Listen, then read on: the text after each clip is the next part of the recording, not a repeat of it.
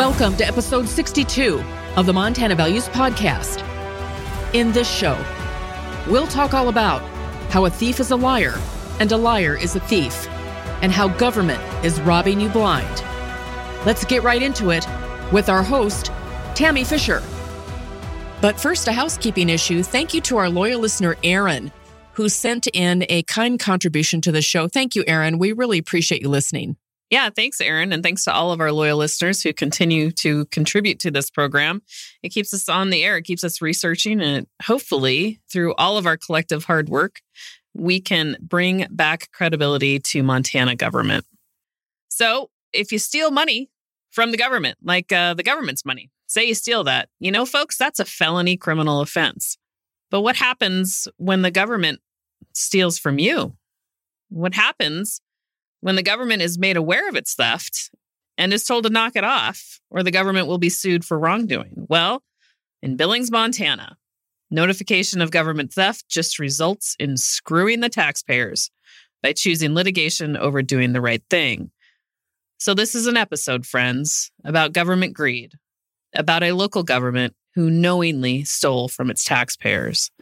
And when that local government was notified of its wrongdoing, instead of righting the wrong, it dug in.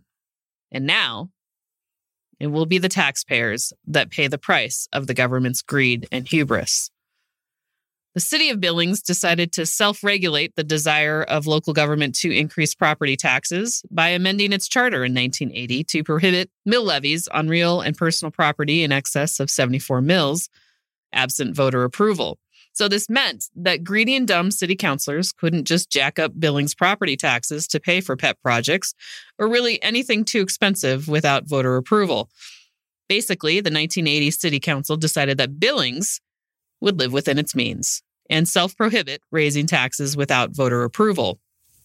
Conservatives, like Mickey and I, love the 1980 Billings City Council. Now, after this self limiting charter amendment went into effect, as you might predict, future city councils and city management found the limit, well, limiting, which was the precise reason why it was implemented. But local governments, truly every government, try to work around prohibitions on raising taxes. Most do it, and you can find what they are doing hiding in plain sight. It's just a pathetic reality that there are folks that get into local government that have pet projects or view the taxpayer checkbook as their personal money.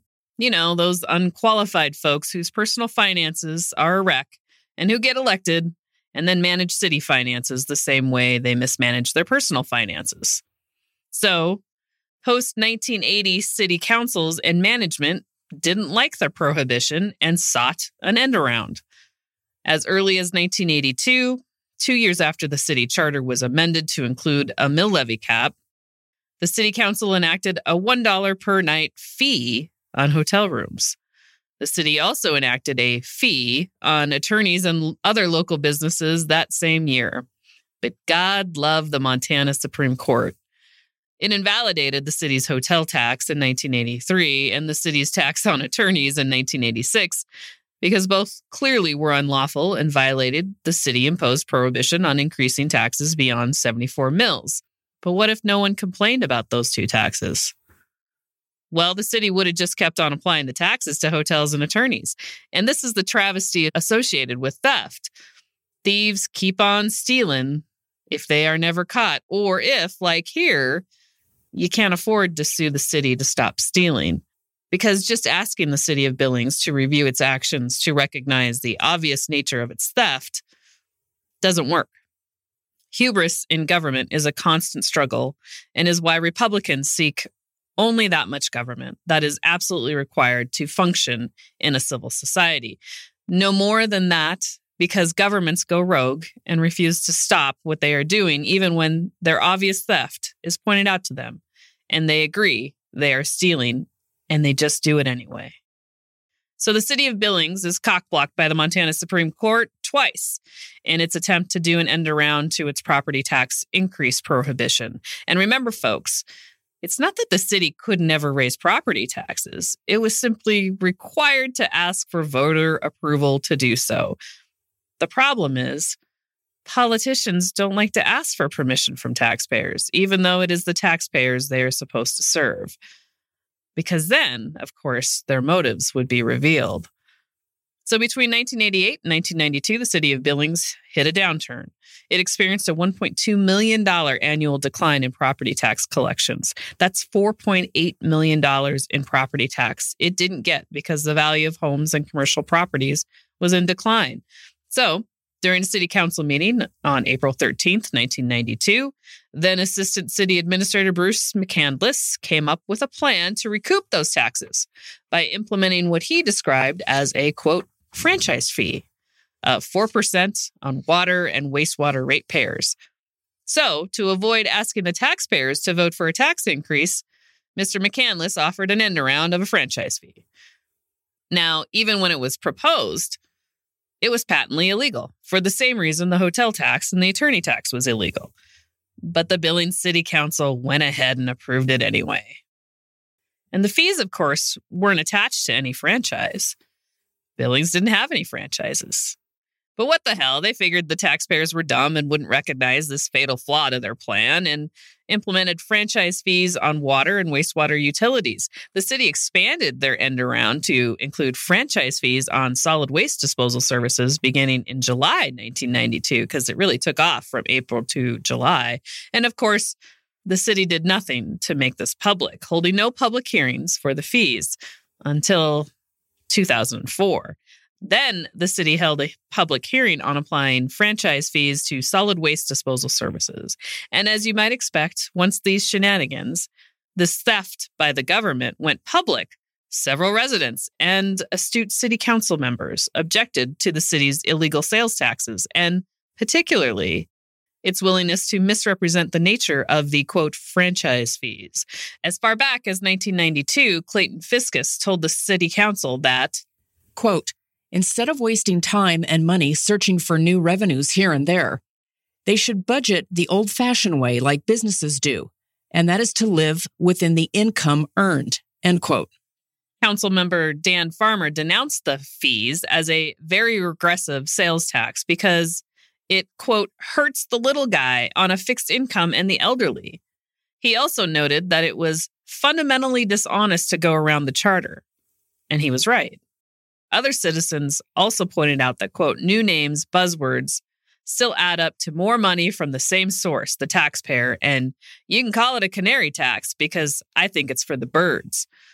In 2003, the Montana Supreme Court had to step in once again to knock out the franchise fees applied to utility services. So now, at least three times, the Supreme Court has said, knock it off. If you want to raise taxes, follow your charter and let the taxpayers vote on an increase. But calling something a fee doesn't make it not a tax. A fee is a tax. And these hokey franchise fees were never tied to an actual franchise. So they were illegal from the inception. But did the city of Billings learn? Nope. They probably learned, but they just didn't care. And why didn't they care? Well, let's talk about that. They don't care because government knows that unless someone files a lawsuit to stop them, they don't need to stop. And they take that risk all of the time because they can. So when the little guy says, Hey, government, you're violating the law, the government can just thumb its nose at the little guy because what little guy can afford to sue the government? Not a lot of attorneys lining up for that job because going against the government is hard and the government loves delay. Remember what Eloise Cobell had to go through when she sued the government on behalf of the Blackfeet tribe to obtain what the government admitted it hadn't provided the tribe, but was obligated by treaty to provide? It was like 14 years of litigation, and she had no money, and the government didn't care. So, why does government knowingly violate the law? Because it can. And unless you have deep pockets, deeper than the government, or lawyers with true conviction to fight for the rights of the little guys, you can't stop the government from doing whatever it wants. Ask yourself, why do we still have school prayer before every football game when school prayer was outlawed by the United States Supreme Court years ago? Well, that's because no one sues to stop it. Now, I'm not opposed to school prayer, and I willingly engage in it, knowing that by Supreme Court decision, it has been outlawed, yet it persists. So when people are Pollyanna about government being full of good people just doing the best they can, well, that's way too Pollyanna. Are there lots of good folks in government? Yeah, sure. But there are certainly some who do what they want when they want because no one has or will stop them. So, after three Supreme Court decisions, did Billings back off and remove the faux franchise fees? Nope. It dug in and even increased the solid waste franchise fee to 5%. And taxpayers kept complaining. So did some good city council members. But did the city attorney or the city manager recommend any changes despite all evidence and case law establishing the fees were illegal? Nope. They just kept going. And how do we know for sure that the fees didn't go to support the utilities Billings provides and were instead a tax? Well, that's because the fee revenue went to the general fund. And the general fund is supposed to be solely supported by property taxes. So the fees didn't assist with utility maintenance or development. Nope, they were misappropriated to the general fund. And was this fact pointed out to the city of Billings? Of course it was, in public, in 2005. By 2018, the city could no longer cover up its theft, but only because a lawsuit was filed against it. So the city suspended collection of the fees. So then, did the city seek to immediately settle the lawsuit that inspired the city to cease collecting the fees because it finally admitted that it was wrong? Nope. Hello, hubris. Meet the city of Billings. So, what happens? Basically, the taxpayers of the city of Billings had to sue the people that were supposed to guard taxpayer dollars to stop the guardians from stealing taxpayer dollars. How do you like that? Taxpayers pay city councils and staff to safeguard tax dollars. And instead, the taxpayers had to sue those people, the very people that were supposed to safeguard their tax dollars, to prevent them from continuing to steal from the very people they're supposed to protect. After hearing this true story, is it any wonder why Mickey and I are Republicans? So, what happens? Well, when the 2018 lawsuit was filed, the plaintiff's attorney, the guy that represents the taxpayers suing the city of Billings, says, Hey, why don't you just pay 20 grand and stop collecting the fees and we can dismiss the case? But what does the city do in response to this very reasonable offer to settle? Well, it gives the taxpayers the finger, it digs in. So then the taxpayers are forced to continue expensive litigation. So the plaintiff's attorney says, in for a penny, in for a pound. Not only did my clients get screwed, but every taxpayer in Billings did. So let's make this a class action lawsuit. And a class action is basically how a small case gets blown up into an enormous case. And since the city of Billings had stolen over $75 million from its taxpayers, well, the liability to the city was huge. And they have no insurance coverage to cover that liability. So, did they, knowing this, say, Uncle, say, oh, oh, I'm sorry, let's settle? Nope. Instead, they just dug in. So, the taxpayer's attorney is Matt Monforton, he asked the court to certify the class, meaning allow this one case to go forward, joining in any taxpayer to the single case so the matter can be resolved in its entirety. But then what happens? This is so bizarre.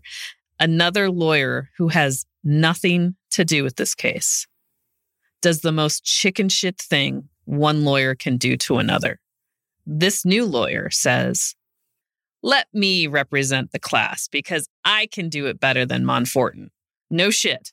He is that arrogant as to think he's a better attorney than the one the initial six taxpayers chose to represent them.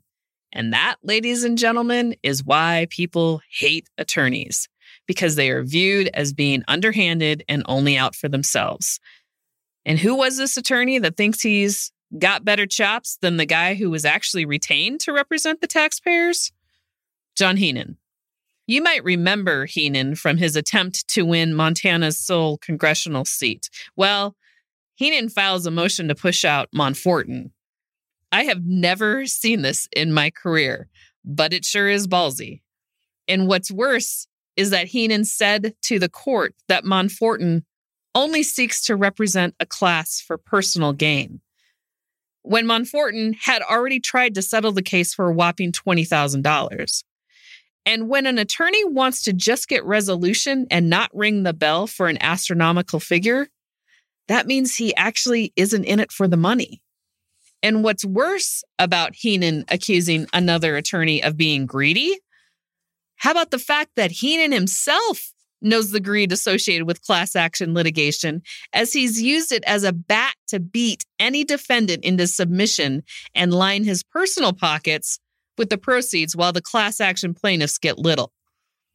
So, is it the pot calling the kettle black by Heenan lobbying criticisms that he himself has earned? Yeah, just a little. So Heenan throws this Hail Mary pass to try to bulldoze Monforton out of the litigation and to force the taxpayers that hired Monforton to hire Heenan instead. Does that sound very Montanan to you? That you don't get to pick your attorney, that another attorney can. Once all the research is done and all the hard work is done, that another attorney can give your attorney the boot and you have no control over who represents you? Well, that's just absurd, right? Right. And the court agreed. Heenan is one arrogant SOB to stick his nose into another attorney's case, especially when Heenan screwed up his appearance in the case in the first place by failing to follow the clear rules requiring an attorney attempting to intervene in a case to actually attach a complaint to his motion. And yet, in the same motion, Heenan refers to himself as having, quote, superior experience. When you screw up at the outset, it's pretty rich to try to buffalo the court into believing your legal acumen is superior to the guy you were trying to cockblock. No matter what you think of Monforton, this move by Heenan was a fumble from the outset, and it was purely political and represents a significant departure from the professional practice of law. It's the stuff of skullduggery. And you know who really wanted Heenan to cockblock Monforton? You know who really wanted that bad? The city of Billings. And why, folks? Why would the city of Billings care who the attorney was that represented the taxpayers that were suing the city? Huh. Think about that for a minute. If the city of Billings gets to choose who its opponent is, does that seem like justice? Nope. Does it seem like the city was in cahoots with Heenan because it knew it was in troubled waters and Heenan, by his own admission, would be cheaper to settle with? Why don't you decide that?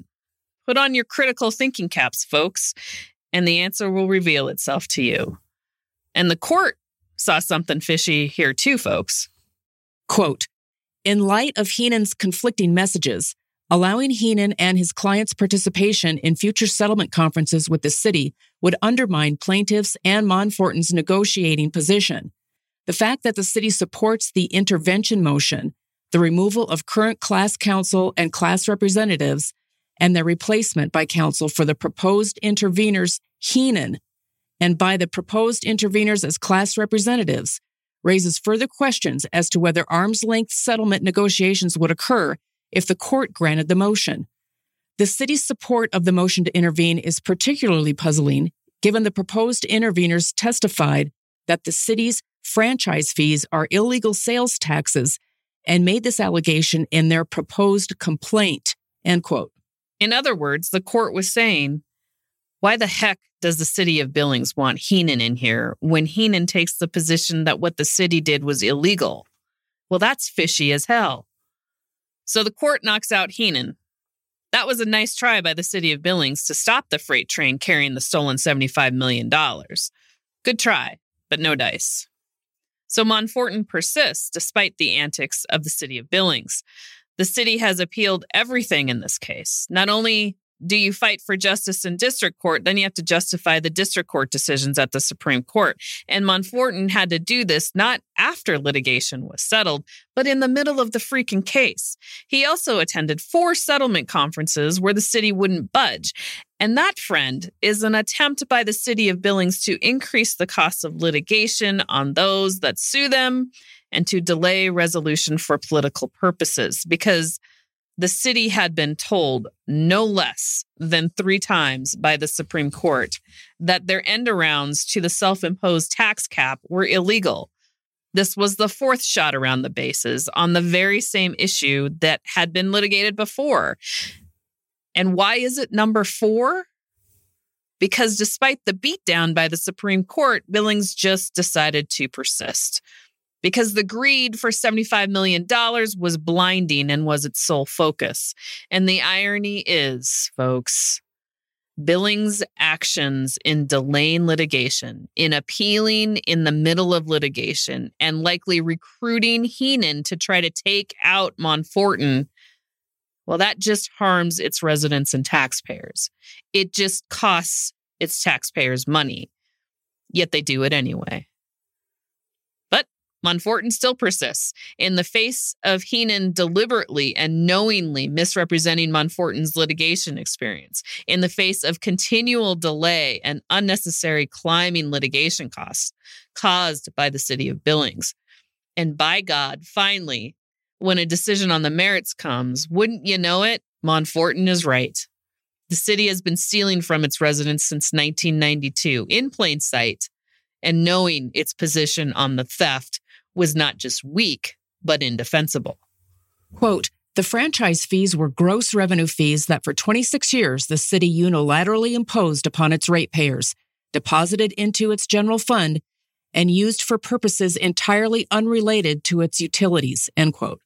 And when the city cried to the court, but we really needed the money and it was put to good use, you know, like every thief says when they're busted, the court said, quote, the city claims that it had indirect costs for which the franchise fees could be imposed. Yet the city has not offered any evidence to support the amount or even the existence of indirect or the claimed indirect costs. The city has not even attempted to identify the source of these costs. During discovery, the city was asked to state the amount of unallocated costs attributable to the Public Works Department between 2010 and 2018. To this request, the city admitted that it has not prepared any report that identified unallocated costs that were attributable to the Public Works Department, end quote. So this is just legal jargon that tells you the city was lying. It didn't have any indirect costs that it supposedly needed the money for and that it supposedly stole to pay for. That's just not true. But they said it anyway. Why? In a desperate attempt to not have to pay the piper after 26 years of theft from its taxpayers. The court found, as predicted, the franchise fees are illegal. So, does that end the litigation? Nope. My guess is the city of Billings will ask the Supreme Court to weigh in yet again, costing the taxpayers yet more dollars in legal fees to defend the indefensible act of theft of taxpayer dollars. So, this is it, folks. This is theft by government. And if you don't believe in government greed, you should believe it now because it happens right here in Montana.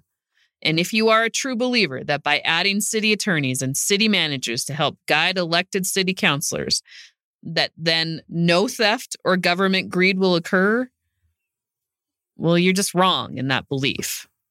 City attorneys are motivated to keep their jobs, as are city managers. And who hires these folks? That's right, the city council. And if you have a city council that says, find us some money for a pet project, do you really think city staff, including lawyers, are going to tell the council, no, you can't do that? It's illegal? Well, it sure as shit didn't happen in Billings over the course of 26 years. So, what makes you think we have checks and balances in place to prevent it from happening again? The truth is, we don't. You and I are the checks and balances. And this is why it is so important to pay attention to what is going on in government. Why it's so important to take the same approach to government that you do in raising your kids. Trust, but verify. Because thieves live among us, and thieves get elected all of the time. And without attorneys willing to stick their necks out and go unpaid for years trying to get justice for all of us, Billings would still be stealing from its residents because rogue city governments don't stop when told of their misdeeds. They dig in until a court forces them to stop. And that's how government gets away with theft. It's a David and Goliath fight, and not very many attorneys are willing to take on the government. So thanks to Monforton for taking this on, for his perseverance, and for seeking justice for Montanans. And remember, he offered to settle the case for $20,000 back in 2018. So if you hear that now the settlement figure is $75 million, don't blame Monforton and call him a greedy attorney. Blame the city of Billings because the fault for this entire debacle and its unwillingness to do the right thing falls squarely upon the city of Billings. Thank you for taking us with you on your journey today, and we'll see you next time. You've been listening to the Montana Values Podcast. Consider sponsoring the show by going to our website, montanavaluespodcast.com, locating the sponsor page and clicking on the donate button. Follow us on Twitter. Our handle is at MTValues. Find us on Podbean or wherever you get your podcasts. What's your favorite Montana value? How do you live it? Write to us. Our email address is montanavaluespodcast at gmail.com. Thanks for listening, and we'll see you next time.